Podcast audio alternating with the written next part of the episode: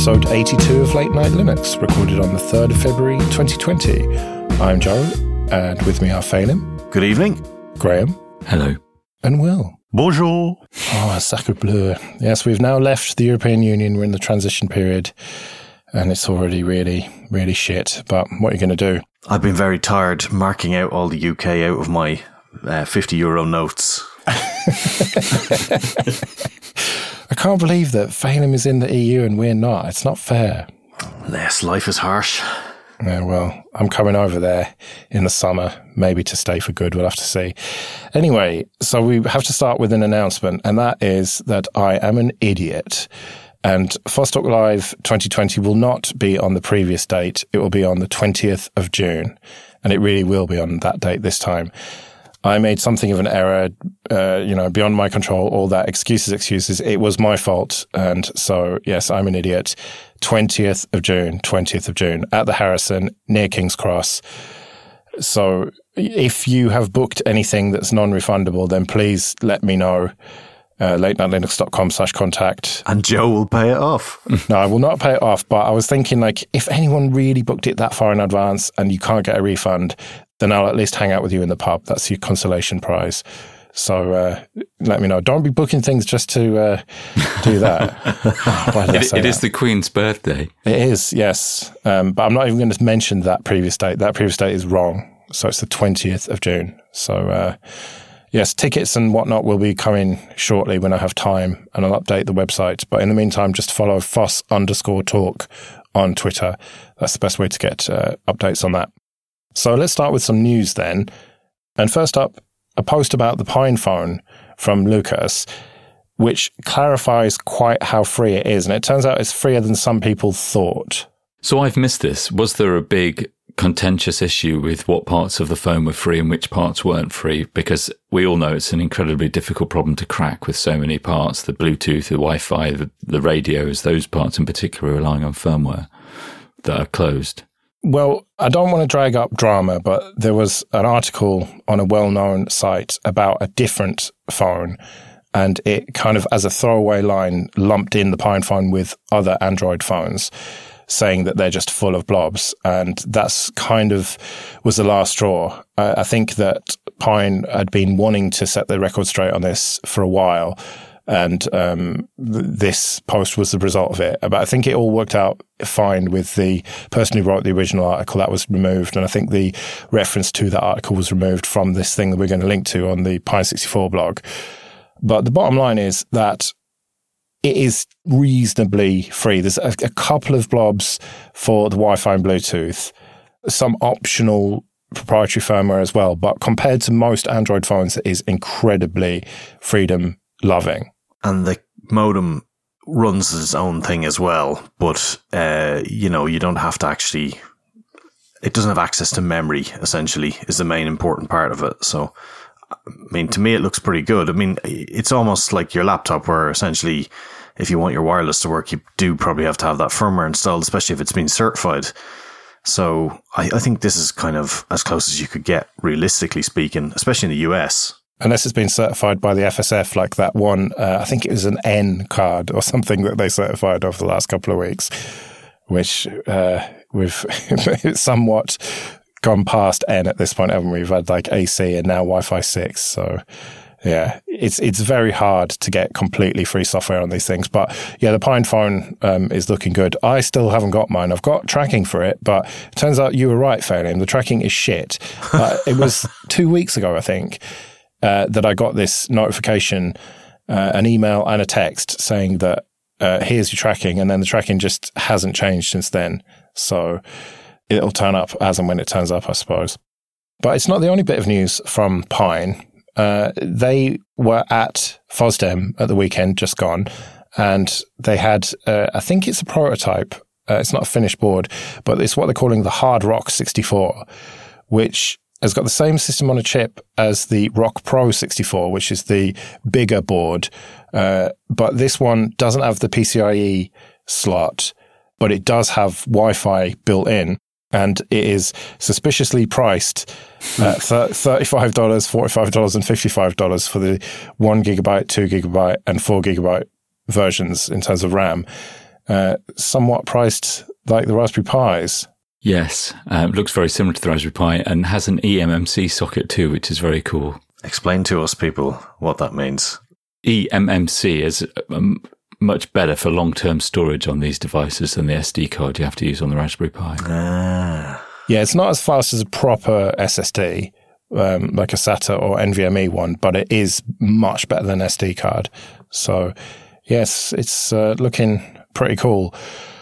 And it's clearly supposed to take on the Raspberry Pi 4.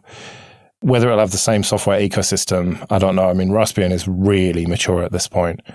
Um, whether it's with a GUI or without, you know that Raspbian is going to be really good on a Pi. It's interesting about the pricing because, as you say, the software ecosystem is going to be less mature than the Raspberry Pi, yet they're pitching it at exactly the same price as the Raspberry Pi. Um, I think if they want to pick up serious numbers, they should be pitching it cheaper than the Raspberry Pi.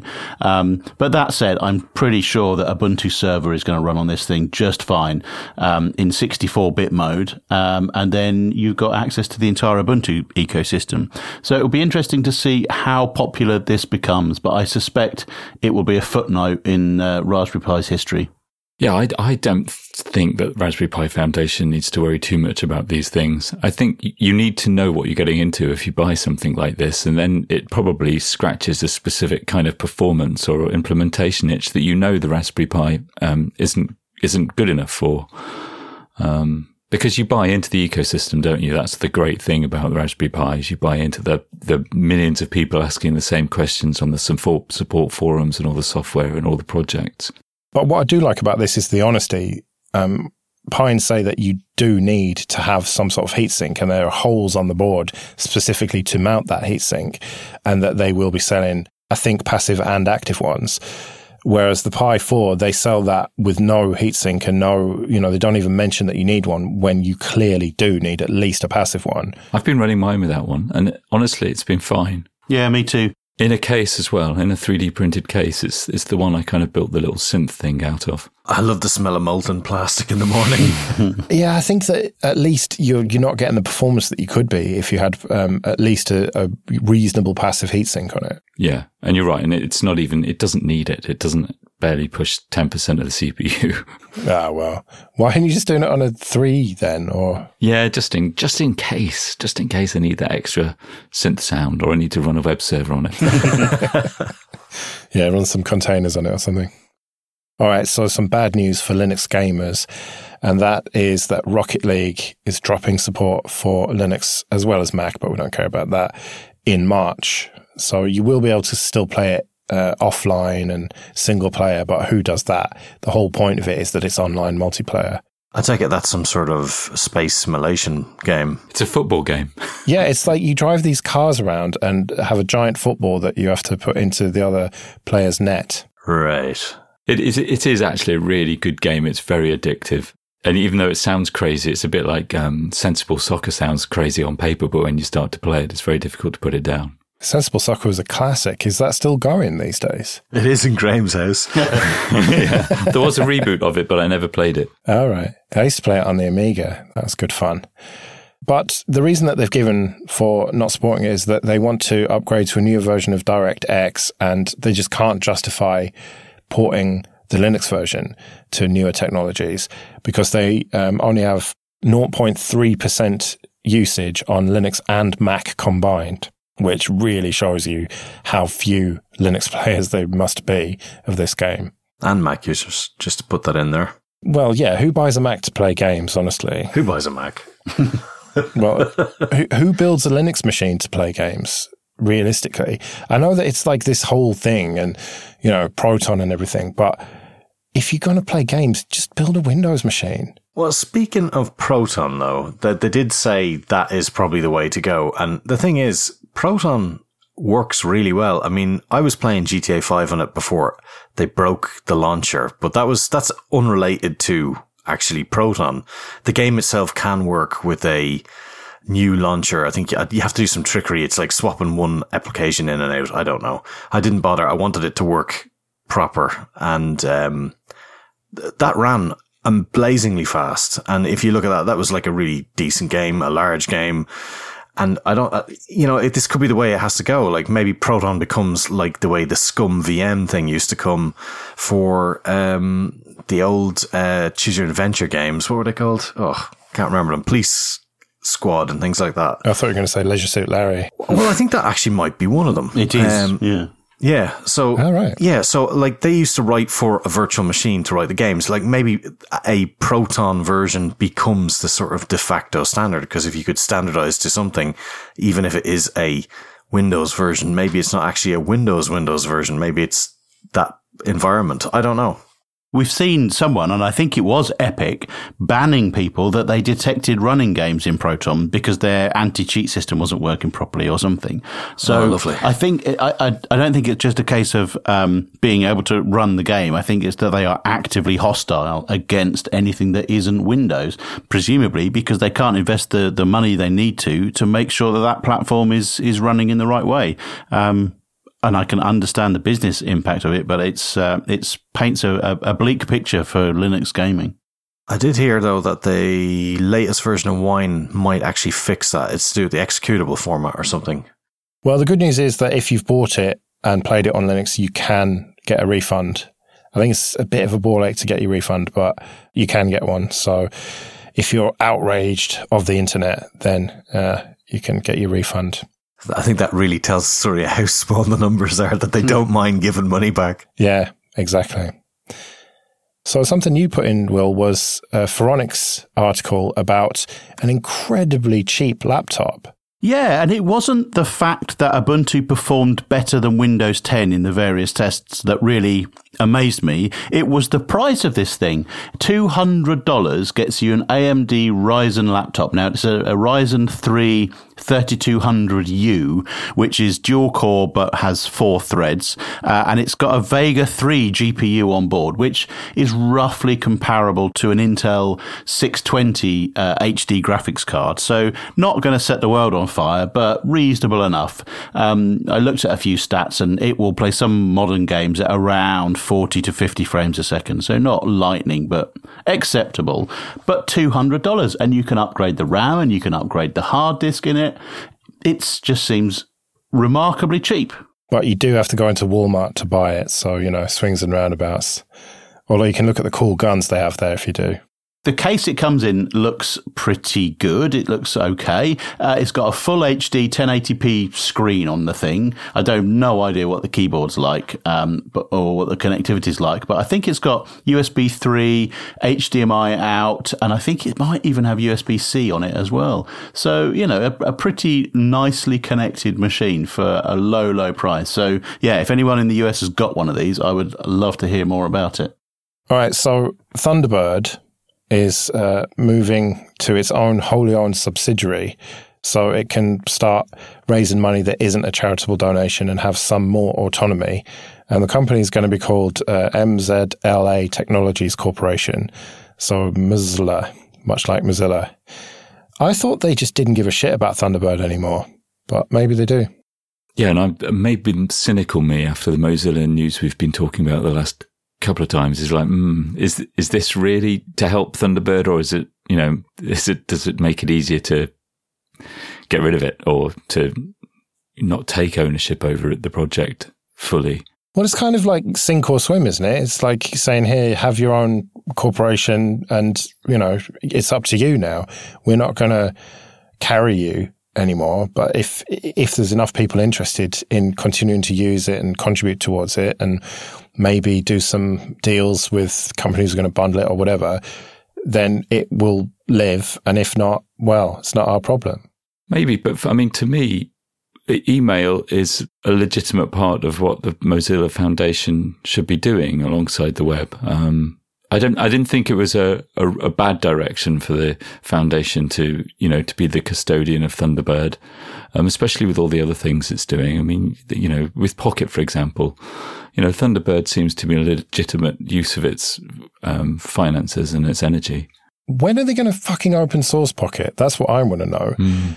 Because they promised to do it, and the back end, as far as I know, is still not being open sourced. And that was years ago. And it seems like a useful thing that I would like to self host, but they still haven't done it. I mean, I know how difficult it can be to open source things, especially when it's really shonky code or whatever.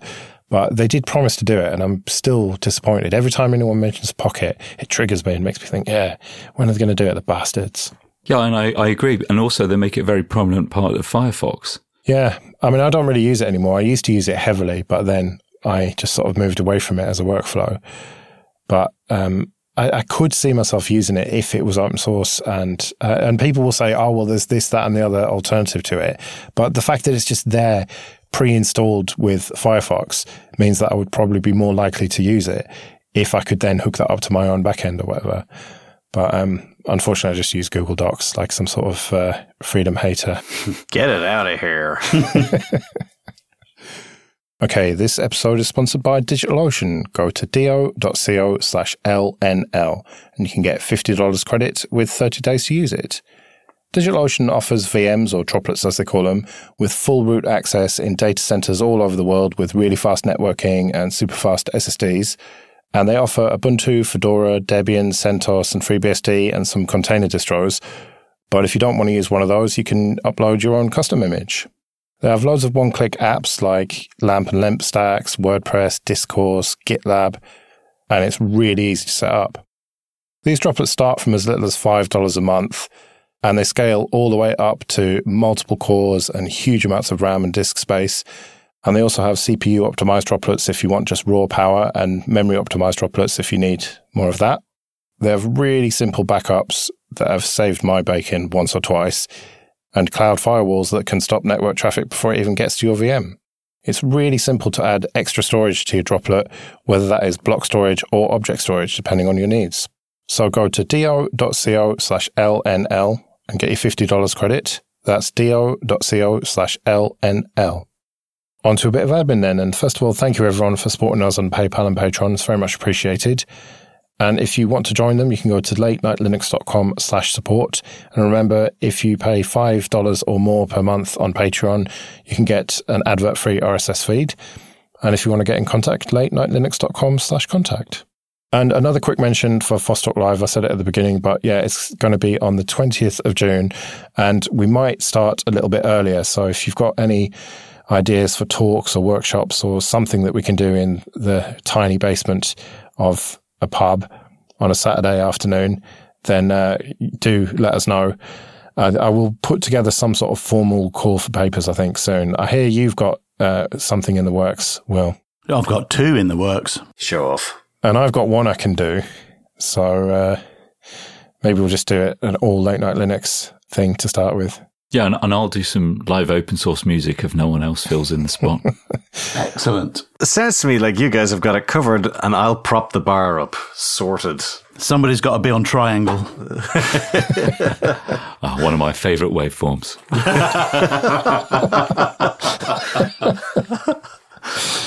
oh dear.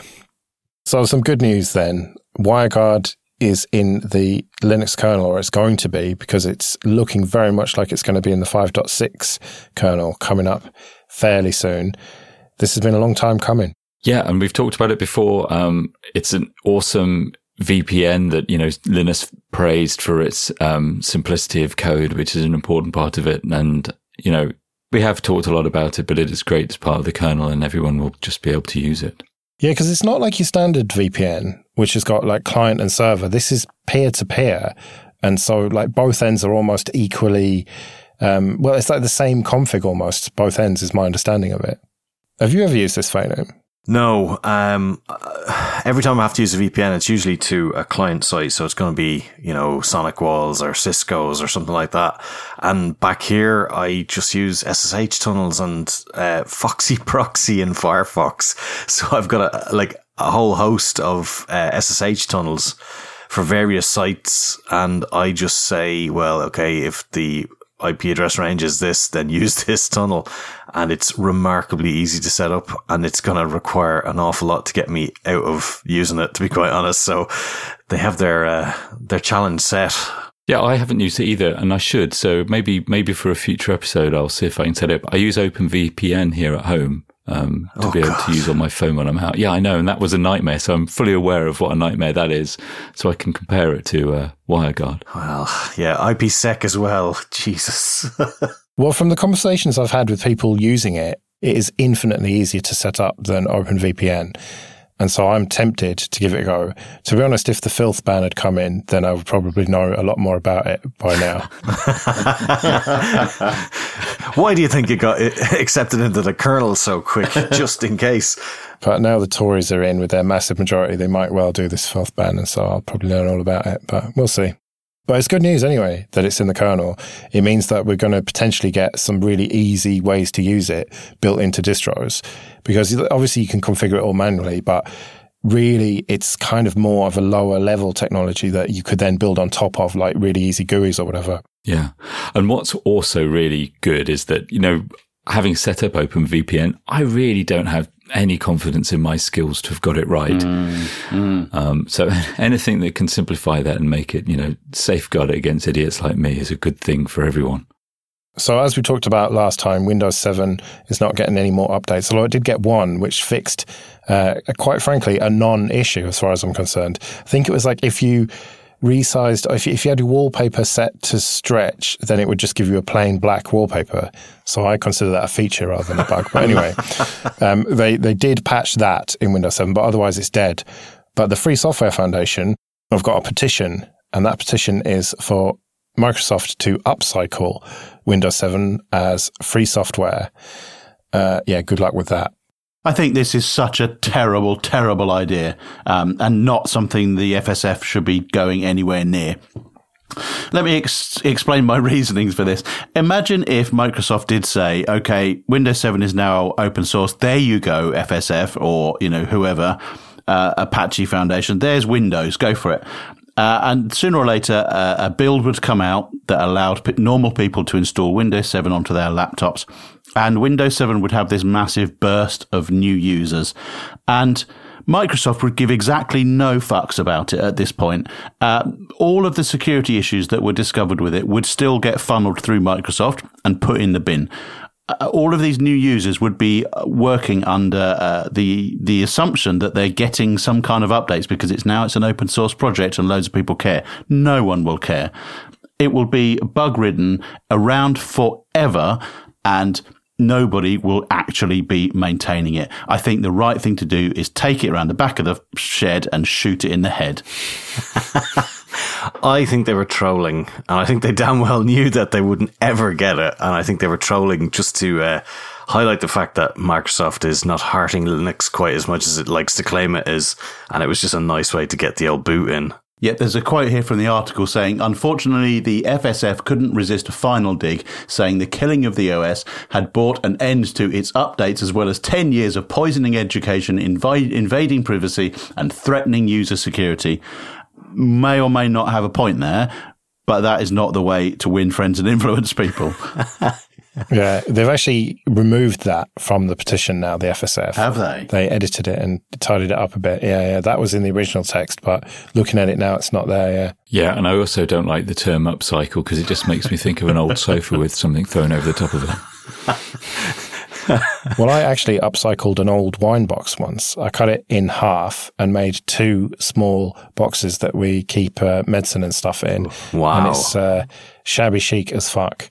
And uh, I'm really proud of it. Did you also sponge pattern paint it while you're at it, or I should take a photo of them, but then you'd see all the uh, creams and lotions and potions that are in there. So I'll have to blur that out. okay, this episode is sponsored by Entroware. Go to entroware.com. And they are a dedicated Linux computer seller based here in the UK. And they ship their computers with Ubuntu or Ubuntu Mate pre installed. They have a huge range of laptops, from affordable ones which are ideal for email and browsing, all the way up to real powerhouses with dedicated graphics and even desktop class CPUs in them. Almost everything's configurable with the amount of storage and RAM and what CPUs they have. And if you can't find something that's exactly right for you, then do get in contact with them and they'll do you a custom order. They also have a couple of servers and a range of desktops, including a small form factor machine and a really nice all in one. They ship to the UK, Republic of Ireland, France, Germany, Italy, and Spain. And if you do buy one of their machines, then there's a little drop down at checkout. You can select Late Night Linux and they'll know that we sent you to them. So go to entroware.com for all your Linux computing needs. So, Will, just before we started recording, you dropped a bombshell on us and you said you've had enough of Mac OS. You're going to try and install Ubuntu on your Mac. Yeah, I just can't stand it anymore. I've tried, honestly, I've tried to like it, and I just don't. And um, I was away at a company all hands last week, chatting to a few other people, um, and they said basically they had the same feelings that I did that this was impossible to use. And why why would anybody in their right mind want to stick with this when they could be running KDE or GNOME or whatever they want? Um, so uh, yeah, I thought, well, fuck it, I'm going to try and install uh, Ubuntu on this um, on this laptop. I think it's okay. I spoke to a few people um, at work, and they probably shouldn't be saying this publicly, but they said, yeah, just reinstall it. It's fine. Nobody will care. So that's that, that's my approach here. Maybe they don't like you and they're trying to get rid of you. yeah, we don't like that new bloke. Who let the Ubuntu guy in? Do they also ask you to get a bucket of steam from the fucking building site too? I've got so many long waits now, you wouldn't believe it. Yeah, so I'm going to try and install Ubuntu on this thing, but I have absolutely no idea how to do it at the moment. Um, and I'm a little bit worried about just breaking it, and then I really will be in trouble. So, yeah, any ideas? I don't even know if you can break it, this being a Mac. I think you can even install Mac OS from the EFI bootloader through Wi Fi.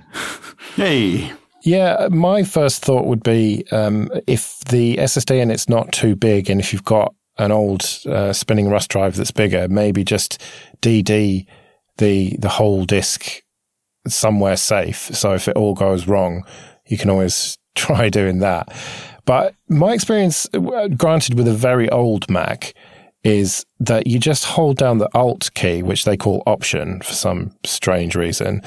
Um, so yeah, turn it off, plug in a USB disk, turn it on, wait for the bong, then hold down Alt and don't tap it like with uh, a PC. You have to hold it down, and then you just get a boot menu, which gives you the the Mac OS disk, and then should be the USB disk, and then boot from that, and then really should be good. I don't know about resizing the existing partition though. I think you can delete it easily with gparted or whatever, but it's a, some funky file system these days, isn't it? Yeah, and I've done this on because I dual boot on my Mac, um, and it's Apple replaced HFS Plus with APFS, which is a weird container part, part file system that contains it's a, an encrypted partitions, but you have you can't access those partitions. So you basically need to use diskutil on the Mac to resize those partitions. Can you do that live though?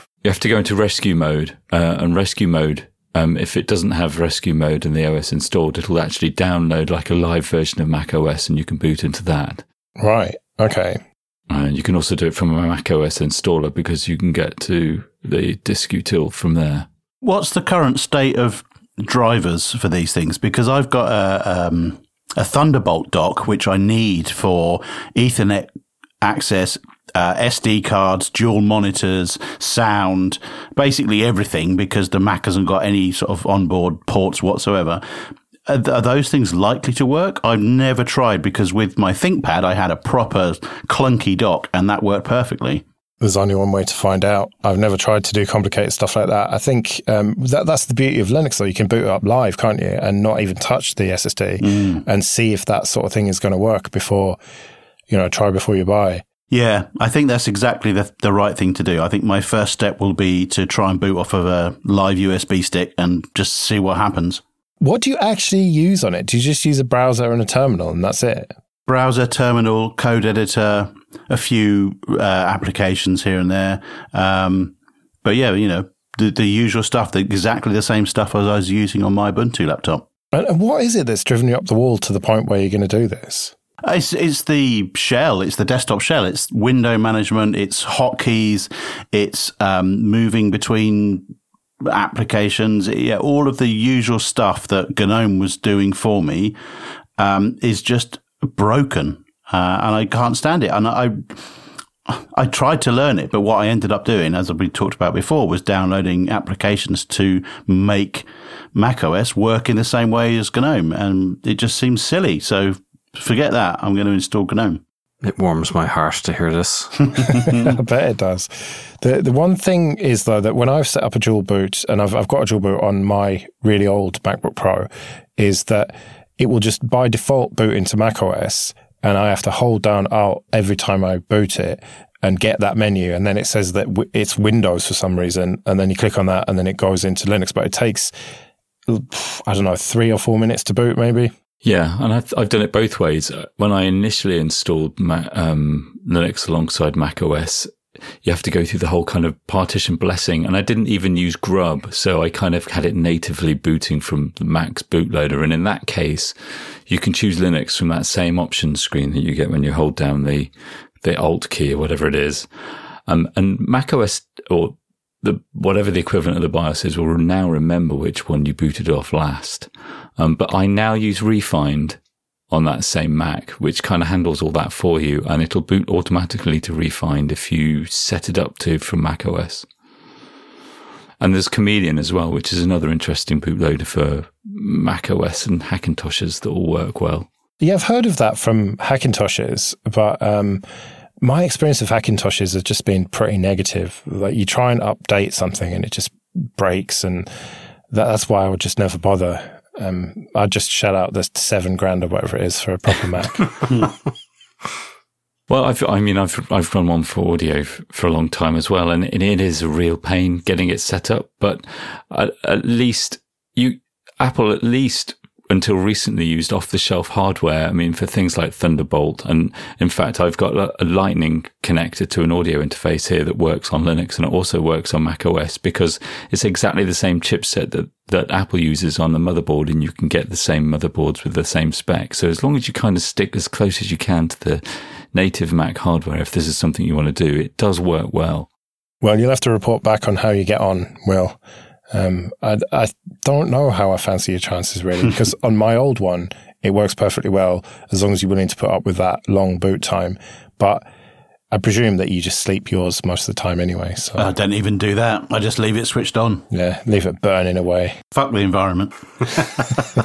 well, my my Mac's a 2015 Mac, MacBook Pro, and initially things didn't work. The Wi-Fi didn't work. The webcam didn't work. But um, that's why I'm a bit worried because um, your Mac's much more recent, Will, and it could be that the, the drivers haven't been developed yet. But over time, everything has become compatible. So it may even take just another 12 months or something. Yeah, and I've got a few hopes there because I'm using an external webcam that worked perfectly on Ubuntu before. I'm using my no, the microphone and headset, which is connected via Bluetooth. I've got my um, proper podcast mic, which is over USB. Um, and then it's the screens. So as long as the screens work and the network connection works, everything else I know works. So we will see. It's just dawned on me that you're going to try and record this show on it, so you're not allowed. You've got to stay on macOS, I'm afraid. right, KDE Corner then. Uh, cute news, which is uh, hmm, not great. Yeah, a bit of an interesting one. This, uh, so cute QT, it's QT, I think, but anyway, it's cute. It's not. uh, they have decided in their wisdom that you will no longer get a Qt binary of the uh, libraries, and you will require a, a Qt account to do that.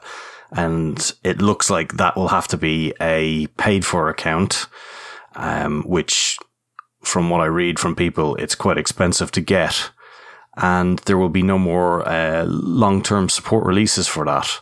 So it looks like it's going to be pretty awkward initially to get going for um, a lot of projects, especially ones that use the LTS version of Qt to make money. Um, the likes of Krita, for instance, which is selling it on the Windows Store, would technically breach that, for instance. Um, and that kind of makes life difficult for them. So I, I don't know if the sky's falling in. I mean, there is a license for Qt, which they have an agreement that if Qt doesn't release any updates to Qt in the space of a year, then it all becomes BSD licensed, which is quite amazing. Um, and the code itself is LGPL and GPL already anyway. So, you know, they can't really lock it up as such. They're just making it slightly difficult for people to get hold of it. Do you think this will lead to, you know, kind of a CentOS build like of Qt, um, somebody trying to make a reproducible build of whatever they deem LTS. Yeah, I think so. And I don't know if Qt will survive that because from what people are saying is if everybody takes a copy and then that copy becomes the de facto LTS, then people are going to end up moving to that. And then they've kind of done themselves out of a, a license stream. So I, I don't know. What do you think? My understanding of this is that uh, they are only going to charge for the LTS version, and uh, just with a free account, you can still get the binaries of the interim releases. But they're just trying to put up barriers and make it harder for developers to freeload, essentially. Um, but it will be possible, but it's just a case of jumping through hoops. And I think that you're right that a fork will appear. I think there might already be one in the works. I'm not sure, but that will basically mean that anyone who's serious about the open source side of things will just be using that and you will get this splintering. I think it more likely that uh, the Qt company will backtrack on this and uh, because they, they've tried shit like this before and backtracked. So I, I think that it's not going to be as big of a problem as people are making it out. I think they've got a long history of it's it's depressing really because it's it's almost like a distrustful relationship with um, the open source free software communities. I mean, we all know, you know, why um, GNOME started out in the first place and the troubles they had with licensing. And as you said, they had, I think it was like 2016, they had a load of proprietary modules, in, you know, the charts and profilers and data visualization. And I think anything other than the Open GL Qt Quick renderer were proprietary that you had to pay for. And it's also really expensive.